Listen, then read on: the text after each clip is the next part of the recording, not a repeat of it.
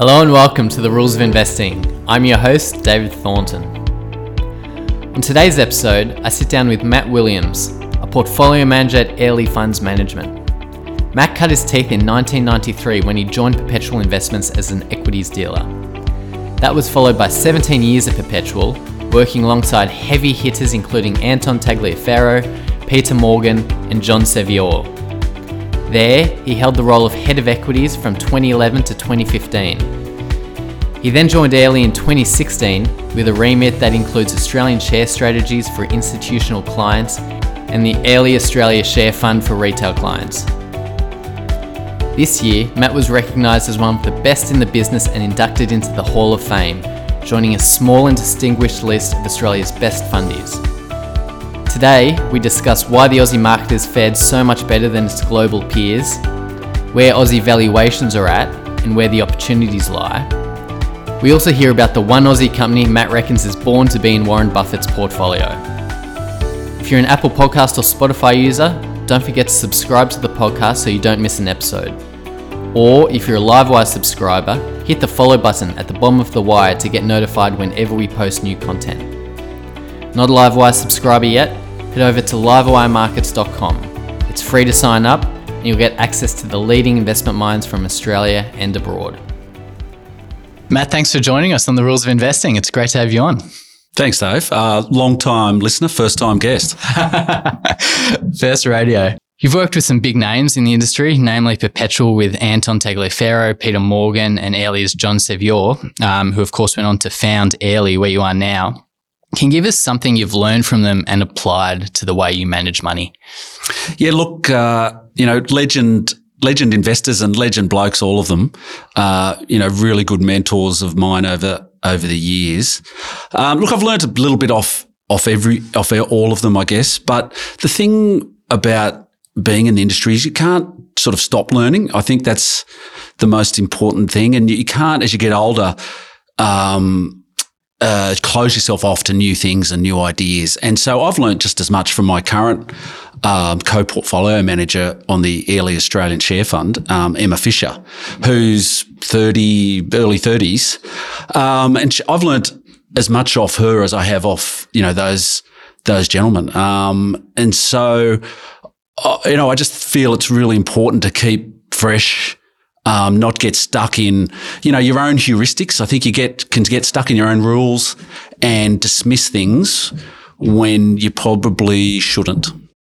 So what's something this year, you know, as markets have, have been so volatile that you've learned from Emma or from another colleague that you've been able to apply to your investing? I think it's important to uh, keep applying and keep um, uh, sticking to the process uh, your investment process. And as dull as that sort of sounds, it's really important um, to to to keep to that process. And you know, talking about those guys from Perpetual and all Hall of Famers. Uh, not to brag, I joined them in the and Hall of Fame this year. Congratulations! Um, yeah, thank course. you, thank you very much. um, one thing, and again, it's a boring word, and you know, not a popular word, but it's discipline.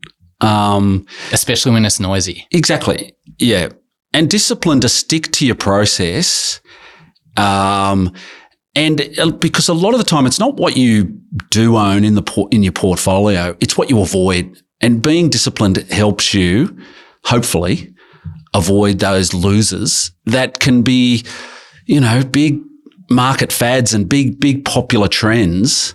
But if they don't sort of fit your process, it gets you through. It can be it can be hurtful, but it gets you through the thick and thin. You don't want to be sucked into FOMO.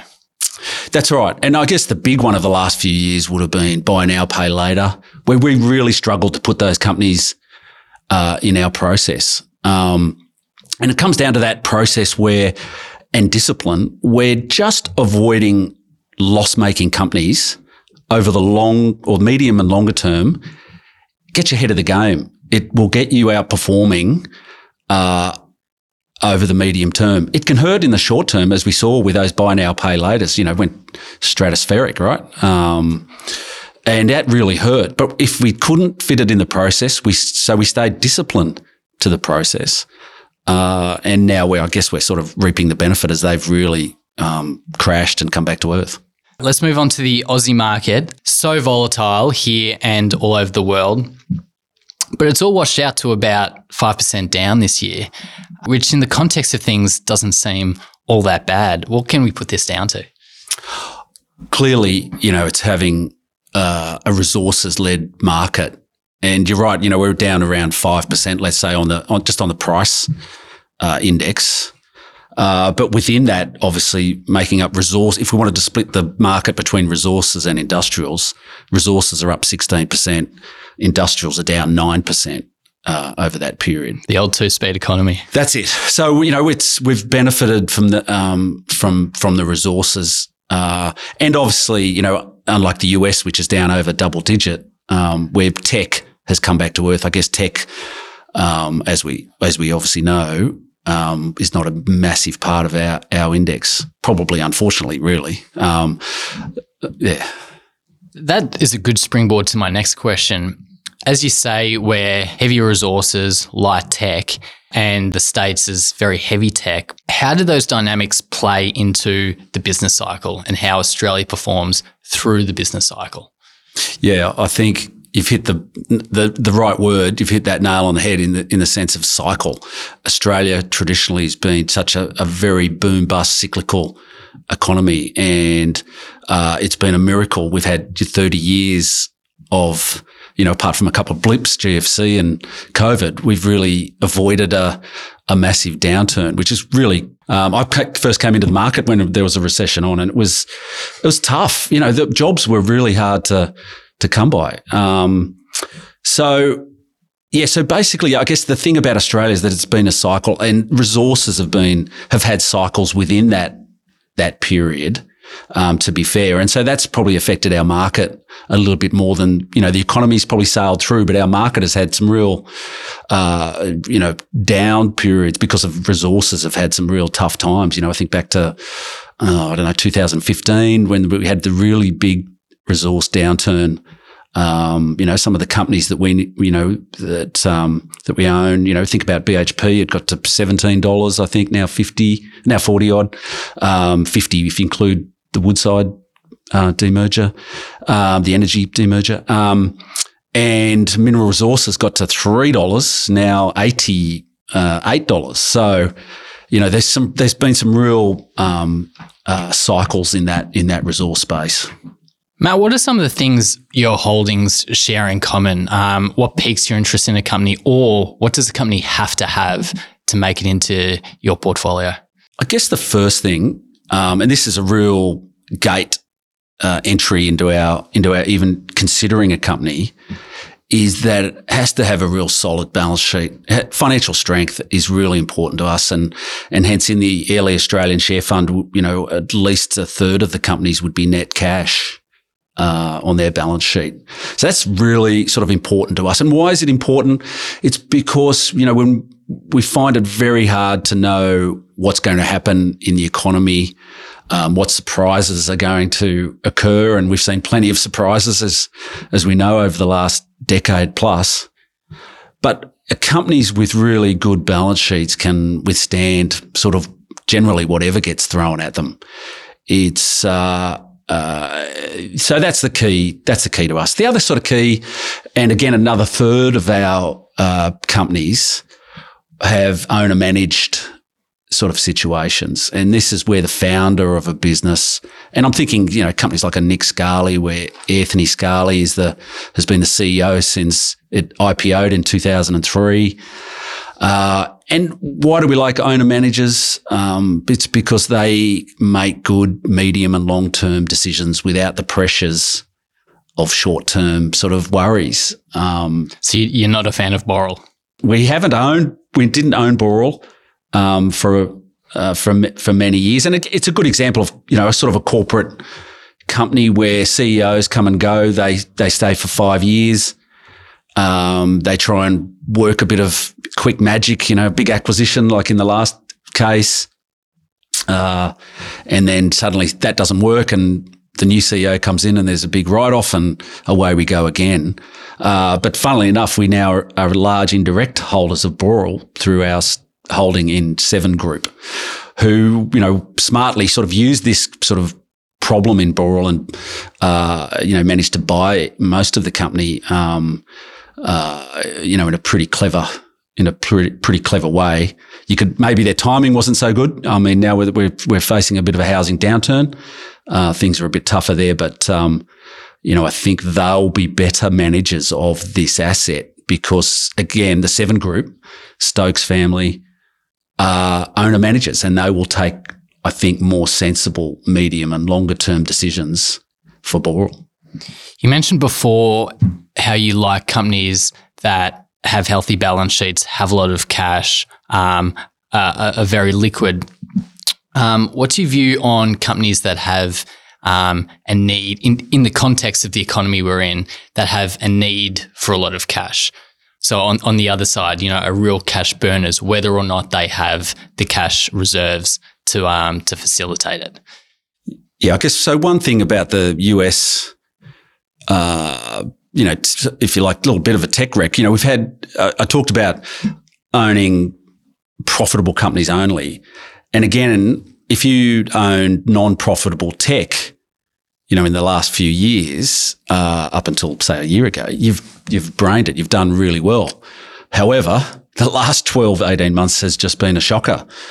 And, you know, that tech index, the non profitable tech index is down uh, you know, massively, 80 odd percent, I'd suggest. So, so if you are relying, it's the old Charlie Munger or Warren Buffett, I forget which one of them said it, but it's a good quote. If you're relying on the kindness of strangers, i.e., the equity market to fund your business constantly, then you're in a lot of, you know, you can be in a lot of trouble. And, and that's where a lot of companies uh, have found themselves. And so here in Australia, you've seen a lot of the more glamour tech, names and some of the buy now, pay laters who again needed the equity market to fund their business uh, have to come to market to to raise capital at much much lower, quite highly dilutionary kind of prices. And I'm thinking, you know, even uh, recently, you know, Zip Money raising raising cash, uh, Life 360 raising cash at a at a 50% discount to where they last raised cash. Um, so companies, you know, again, not yet really profitable, but mm-hmm. needing the equity market to to uh, to fund their ongoing business. Do you think there's going to be much investor interest in those companies that aren't profitable for years and years and years? They're out for now, but like everything, you know, we talked about cycles. Uh, this cycle will come back as sure as day. Um, I've seen it many times where um, sentiment changes and uh, views change, and suddenly its uh, ex- exuberance reasserts itself, um, and that'll surely happen again. You're a bottom up investor, but you do have a macro overlay of sorts. Can you take us through that? I guess it's not so much a macro overlay because we don't try and pick the the direction of the economy. Um, so if you look at what you know, what's the consensus view right now on on 2023. It's basically obviously inflation up, interest rates are up, uh, energy costs higher, um, uh, and fixed rate mortgages coming to an end. So it all looks a bit dire for the for the consumer, and that's the consensus view. And we've got no special insight into that. I guess we then look at well, what's what's the market maybe ignoring a little bit, something a bit more positive, and that's uh, in aggregate, household balance sheets are pretty good. Uh, consumers saved a lot during COVID. So they're coming from a good base in terms of deposits. Uh, well, you've got quite savings. a few. You've got quite a few consumer names on the books. Yeah, do you not? Yeah. Um, and I guess the other positive thing is the employment market, though, is is strong. It's a funny kind of downturn we're heading into when people, companies, businesses are just uh, calling out for for staff. So they're the positive things. But again, we don't have any special insight. So I guess what we do is then do sensitivity analysis on our companies uh, to see if they can withstand the worst uh, that's going on at them, and if they're actually mispriced. If we think maybe it's a little bit it's a little bit better than what the market is is considering. And so again, I lead all the way back to companies with you know, net cash or very low levels of debt because they're the best ones to to withstand. With those stress tests, do you invest on a, a worst outcome basis or do you just weigh the balance of probabilities and, and make a judgment call uh, case by case? little bit, little bit of both. We sort of weigh the the worst case, but I think if you keep weighing the worst case, you um, you can sometimes do yourself out of good opportunities. Yeah. So we, it's it really comes down to a bit of bit of judgment call. But again, solid balance sheets will see you through. All right. So, what companies are currently on the books? What, what's in the top 10 and what do you like about them? Uh, yeah, I guess uh, going back to you mentioned we had a few um, retail names. And a few months ago, uh, we were out probably nearly the middle of the year or just after the reporting season. Um, we were out saying some of these retail names had been thrown out because of, you know, you know, pessimism about 2023 and the consumer. And so Premier Investments below $20, Nick Scali at $7. We were saying these are a bit too cheap. Uh, and they've rallied um, nicely. Did you scoop up a bit? Point. Did you scoop up a bit more? We were holders, and so we when we added to those positions. But to be fair, we've now seen you know uh, Nick Scali back at eleven, Premier at twenty five. We're not so enamoured, and in fact, uh, we've reduced our position in Nick Scali. In, in, we've seen a substantial come out for us in that reducing. So. Um, that's where we sit in in terms of that. There was a it was a good bounce. We had a good strong quarter. Obviously, when when pessimism was really high in June, um, you know, we just felt things were a bit overdone there. Um, so in terms of uh, other things we sort of like, then on the so I think you know we're going to see a tougher period for those companies. We've made a big we've had a big big mistake in James Hardie. We were much more positive on that stock. We thought the US housing market would follow a much orderly cycle this time. Um, we felt the market was fighting the last war, and that last war was the GFC, which was the worst housing market in the US in forever. Yeah. Um, so we felt it was going to be a much orderly cycle, and usually they are quite orderly um, cycles. But I guess we've been caught off guard a little bit there. James Hardie's last quarterly result um, showed maybe a bit deeper than what we'd we'd thought, but still a very quality uh, business. But I think the recovery is going to take a bit longer for us uh, to eventuate there. So we've made a bit of an error um, buying as heavy as we probably have in the in the in the medium term for that one. Do they have the cash to see it through? Well, again, this is the good thing, right? Their, their, their balance sheet is just absolute rock solid. Um, you know, they'll be fine um, no matter how bad it gets. They could withstand a GFC type downturn easily but we don't think it's going to be anything like that. So you alluded uh, before to the fact that there aren't a lot of bargains in the market at the moment. Are there any corners of the market where you're seeing a bit of value? I think that um, uh, although the, the, you know the Airlie Australian Share Fund is not a small cap fund, but it does have the ability to go up and down the market cap spectrum. Probably in the in the small end of the uh, of the market has been really harshly dealt with. And so we're sifting through uh, a few opportunities there. But I think I think time is a little bit on our side. Again, you know, next year is again very uncertain, and so. Uh, you know, we're, we're very keen, I guess. We're, we're glad that we've had our sort of defensive holdings, um, in there as well. Woolworths, you know, dull, but, but a very good, you know, defensive, uh, anchor in the portfolio, if you like. Uh, EBOS, which is a pharmaceutical distribution business and uh, uh, medical product distribution business. Also has uh, pet uh, pet treat business. You know, we think that's very defensible. Uh, kind of business, but th- these things aren't cheap. That's the th- that's the issue. Yeah, you were saying off air that a lot of the defensives have been priced out. Really, that's that's right. Um, electrification is a is a massive mega trend at the moment with EVs. Um, everyone wants a piece of it. Do you hold any lithium companies? Luckily for us, um, uh, is that our portfolio manager in you know in the Airlie Australian Share Fund, Emma Fisher, um, very early identified mineral resources. Uh, you know, a number of years ago now as a as a real winner in the in the electrification uh, situation. In fact, you know, to be fair, you know, she first, you know, it was mainly the the mining services business that we uh, we liked, and the lithium was, you know, an interesting part of the story. But now lithium has come to dominate that business, and um, uh, you know, the fundamentals look look very strong uh, for for lithium and we've seen the result of that in the you know in the in the share price performances of stocks like Mineral Resources and others in the in the lithium space.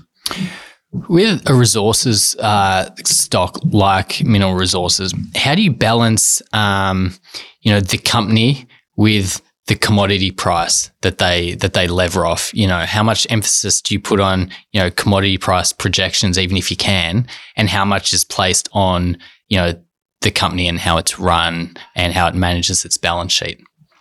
Yeah, so Mineral Resources is you know, a, a, a, is one of our owner managed businesses. So we've, you know, the, the Chris Ellison, CEO and founder, has one of the greatest track records of capital management, um, and, uh, you know, basically buying low and selling high than anyone in the, in the market that I've, I've seen.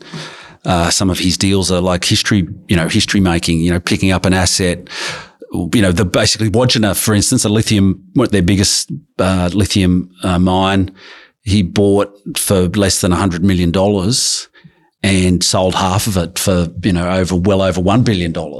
Um, Has he got a background in private equity? Well, he's, and he, but he, that's not the first time he's done similar. So he's, he's, he's a fantastic um, uh, deal doer. Uh, and he's you know, showed that time and time again. And now he's, he looks like he's doing it again in gas, um, in the Perth Basin, um, where it looks like they've struck a, you know, a massive, um, gas deposit. So that's the key thing about that company, you know, and again goes to that owner managed sort of thing that we like. So the market's expensive, not many bargains to be had, but what kind of companies or corners of the market um, would you love to buy if only they were a bit cheaper? I think when when markets fall a lot, what you should always be looking at is to upgrade the quality of your portfolio. You, uh, you want to own things that you've always wanted to own, but you, you just don't feel that the price, you know, there's there's much left for you if you were to buy it. There's not much upside. Um, but get, I've gotten that wrong many times, um, you know, on the way up. But so we're always looking for companies that are really high quality um, to add. And, you know, the, one of the top three businesses in Australia is realestate.com, REA. But just always feels a little bit out of reach, a little bit too expensive. So that would be number one on my hit list. We've owned ASX in the past and it's generating, pl- and we've sold out at high, you know, where, where we felt it was too expensive. Um, and it's now in the headlines. It's got a bit of management turmoil. There's a bit of regulatory uh, issues with it, but we'd be looking for an opportunity to to buy that at the at the right price. It's interesting. That kind of thing piques your interest almost. Those those things that certainly aren't going to tank a company, um, but definitely put downward pressure on the price and possibly make it a buying opportunity. Yeah, that's right. It's when you can buy those good companies when there's a blip for some reason or other, um, be it a regulatory issue like the, the ASX or a management um, situation. Um, it, they can provide good opportunities. I guess that the difficulty is working out whether this is a permanent impairment to value or just something that um, will be a blip and providing a, a, good opportunity. And that's the hard part, um, I guess. Um, so that's yeah, that's where the work has to be has to be done. That's where you put in the work. Yeah. We always finish with three favorite questions that I always pose to our fundies.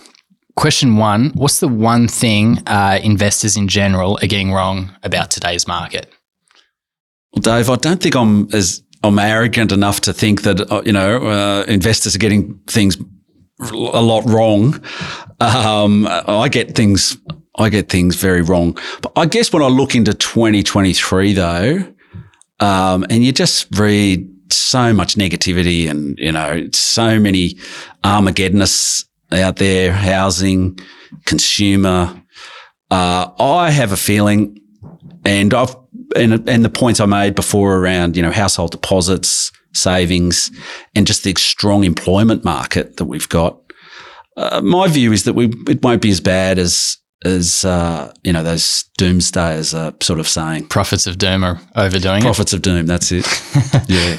Question two Could you share a story of a big win or loss you've had in the past? Um, what was it and what did you learn from it?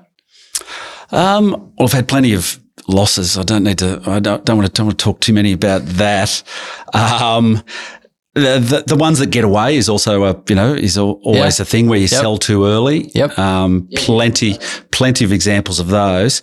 But I think I, I think the best one though is is you know, and again, it's boring. It's a boring word, and people hate it, and they their eyes roll over when I roll, roll when I mention it. Is patience. When I think about some of the big winners we've had uh, in the portfolios that I've run over the years, you know, I think something like a Reece. Um, you know, it's today it's fifteen dollars. You know, I don't know, twenty years ago it was less than fifty cents. Um, and Nick Scali, I mentioned IPO 2003 at a dollar today $11 and you've probably had four or five dollars in dividends over that time as well on top of that mineral resources ipo'd at a dollar today it's um, uh, $88 rea that i mentioned i'd love to own uh, back in the tech wreck way back in 2000 you could have owned that you could have bought nearly every share of that company for below a dollar and you know today 120 odd dollars. So it's it's about if you can identify a small company um, that's got something a little bit special about it. Uh, and again, a lot of these are owner managed businesses, right? So you know you're going to you know that the the management aren't going to be gone in three or four years. They're going to be there for a long time. If you can find that, and the the hard part is hanging on to it, right? Because uh, so you've you've bought some of those names you mentioned before, and you've got in, you've left yeah. and got back in. Yeah, but like, yeah, luckily most of them we've held, you know, predominantly through you know all that all that period in the portfolios that I've run, and you know Nick Scali, Reece, and others have been just mainstays and and still there today. Uh, so that's that's the thing. If you can find a small company, owner managed, good business, and just hang on, uh, you know, the, all the old cliches about the market being a compounding machine and, and all that, they're true. It really does work, but it's, it's having the discipline and the patience, um, to do it. Question three, and we don't recommend at all that people do this, but if markets were to close tomorrow for five years and you could only own shares in one company, uh, which company would that be and why? I've mentioned that I've we've got James Hardie wrong. Um, uh, notice I swapped it from me to we uh, when I said that. Um, so we've got James Hardie wrong. Um, I think that is such a good business. Um, you know, it's it's one of the very few building materials companies that, uh, if any, earn margins in the twenties and have return on invested capital, uh, you know, in the thirties.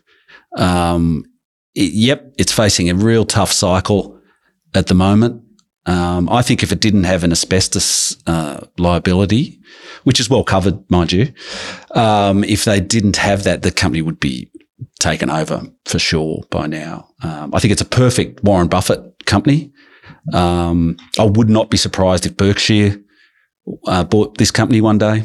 Um, but it dominates its market in the housing in the housing siding market in the US. Uh, and that market itself, uh, they, they're penetrating, you know, vertically across or horizontally, I should say, across the siding market. So they're in fiber cement and they dominate that, but they're now, you know, they're now, they're taking share, I guess is what I'm saying, across that whole siding market. And there's plenty of runway of growth. Uh, and I don't know, you know, sure, the, the short term looks tough for US housing, but I don't think US housing is going anywhere. Uh, it'll be around for a long time yet. So, um, that's the, that's the stock I'd put away for five years. Goes back to your point about patience. That's it. Matt, thanks so much for coming on the Rules of Investing. Thanks, Dave. Thanks for having me. That's it for today's episode. The Rules of Investing will be taking a short break over Christmas. We've got you covered with our companion podcast, Success and More Interesting Stuff. The series drops on December 13 and will run through to January 24. Host Matthew Kidman sits down with seven of Australia's leading investors and business operators. Guests include Don Meij, founder of Domino's Pizza, Ausbil founder Paul Xiradis, and stockbroking veteran Brent Potts. Have a great Christmas and New Year, everyone. I'll see you in January.